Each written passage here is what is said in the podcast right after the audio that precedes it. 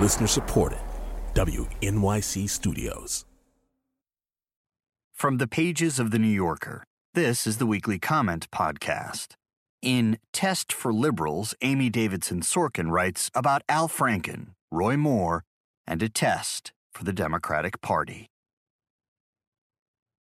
At the press conference last week, in which Beverly Young Nelson described how, when she was a high school student in 1977, Roy Moore, the Alabama Republican nominee for the U.S. Senate, who was then a deputy district attorney, tried to physically force her to engage in oral sex with him. She also talked about her vote in last year's election. My husband and I supported Donald Trump for president. Nelson said. This has nothing whatsoever to do with the Republicans or the Democrats. Yet Moore and his campaign wanted to make it exactly about that, even as other women came forward with charges against him. As of last Friday, a total of nine had done so. In a statement to the Washington Post, the campaign said if you are a liberal and hate Judge Moore, apparently he groped you. If you are a conservative and love Judge Moore, you know these allegations are a political farce. From this perspective, the news last Thursday that Senator Al Franken, Democrat of Minnesota, also had misconduct allegations against him looked to some like an opportunity to test a similar formulation. Leeann Tweeden, a radio host, said that in 2006, two years before Franken ran for office, she joined him on a USO tour to Afghanistan and Iraq, and he kissed her during a rehearsal, although she told him not to. He later posed for a photograph in which he appeared to grab her breasts while she was sleeping, wearing camouflage gear and a Kevlar helmet.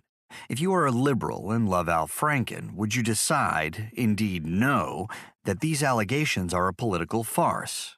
The answer, properly and unambiguously, is no. A number of Franken's Senate colleagues, including Amy Klobuchar, also of Minnesota, and Elizabeth Warren of Massachusetts, condemned his acts. Franken, after a first halting apology, offered a fuller one, in which he said that he was disgusted by his own behavior and that he will cooperate with an ethics committee investigation into the allegations. The committee, though, hasn't sanctioned anyone in years. Last week, several women lawmakers reported that sexual harassment on Capitol Hill is pervasive, and that, as Representative Jackie Speier, Democrat of California, put it, the system for dealing with it is a joke. During the past 20 years, Congress has paid out $17 million to settle claims of harassment and other forms of workplace discrimination, while keeping those payments secret. Speier also said that there were two cases involving current members of Congress. In some ways, the Franken story is a small, sad proxy for his party's Bill Clinton problem. Last week, as more sexual harassment and assault charges came to light, some people started looking again at a rape allegation that Juanita Broaddrick brought against the former president. In 1978, Broaddrick, a nursing home administrator, met Clinton, at that time the Arkansas Attorney General for a business meeting in her hotel room to avoid the press, she thought. And there, she said, he attacked her. A lawyer for Clinton has denied this. A colleague says that she heard the story from Broaddrick immediately afterward when she found her with her torn pantyhose and a swollen lip. Broaddrick's story came out in 1999, largely thanks to Lisa Myers of NBC News, after Clinton's acquittal in his impeachment trial a case that grew out of a sexual harassment suit brought by Paula Jones, and the charge was left unresolved. Early in the impeachment imbroglio, Hillary Clinton had attributed her husband's troubles to a vast right wing conspiracy. There was a well funded conservative effort to target the president, but in this instance, the charge feels too close to Moore's assertion that liberals simply believe one thing and conservatives another. When Clinton ran for president in 2016, she may not have gauged how profoundly Bill Clinton's record with women would hurt her. Just a month before the election, after the Access Hollywood video emerged, in which Trump bragged about grabbing women's genitals, he brought Broaddrick and Jones to a presidential debate. Clinton dismissed this as a stunt meant to throw her off her game, but the key audience for it was Purple State women, particularly middle aged or older working class women who might identify with Broaddrick or be receptive, based on their own experience, to the contention that, as Trump put it, Hillary was Bill's enabler. Polls after the election showed that Clinton performed less well with those voters than her campaign had hoped. For others, Clinton's decision to make her husband as an active part of her campaign and the potential first spouse constrained it. Many factors played into Clinton's defeat, but at that juncture, Bill cost her heavily by keeping Access Hollywood from costing Trump the election. As hard as it is to hear, particularly given the historic nature of Clinton's candidacy and her laudable record on everything from climate change to children's health, her nomination compromised the Democratic Party. There were other choices early on. Perhaps one of the 14 Democratic women in the Senate in 2015 might have emerged.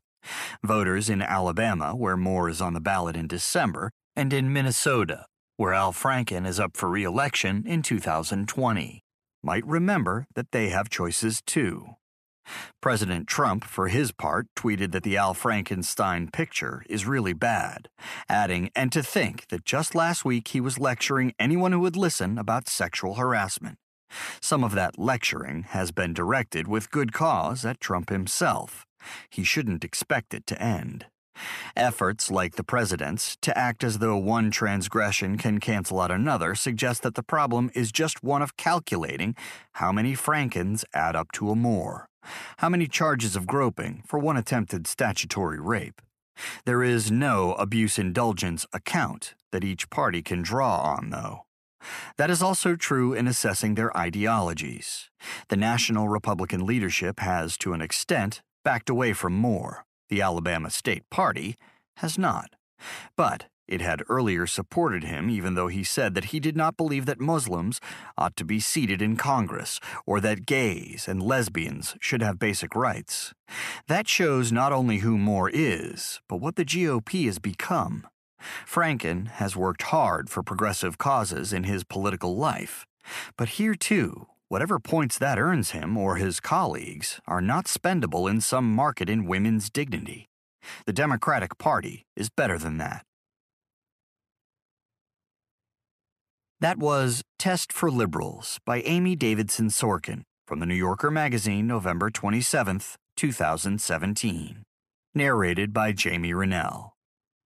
Also in the magazine this week, Anthony Lane on Winston Churchill in film, Alec Wilkinson on detecting serial killers, Nick Paumgarten on a skiing prodigy, Alexis Okeowo on Mexico's DIY police, Carrie Battan on Taylor Swift, James Wood on Jon McGregor, Ruth Franklin on Mary Oliver, Paul Bloom on Cruelty, Peter Schjeldahl on Art Prices, fiction by Will Mackin, and more. Audible.com produces a weekly audio edition of The New Yorker. To subscribe or to download individual issues, we invite you to go to www.audible.com and enter New Yorker in the search box. To subscribe to the Comment Podcast, go to www.newyorker.com or to the New Yorker Room on the iTunes Store.